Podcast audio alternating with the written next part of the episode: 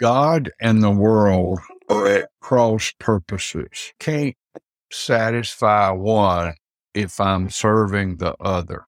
So who will I offend today? Will I offend the world by following God or God by following the world? In James chapter 4, verse 4, it says, Friend, whoever is friends with the world is an enemy of God. I don't want to be God's enemy. God is my father. I want to be at peace with him. So I want to offend the world today, not God.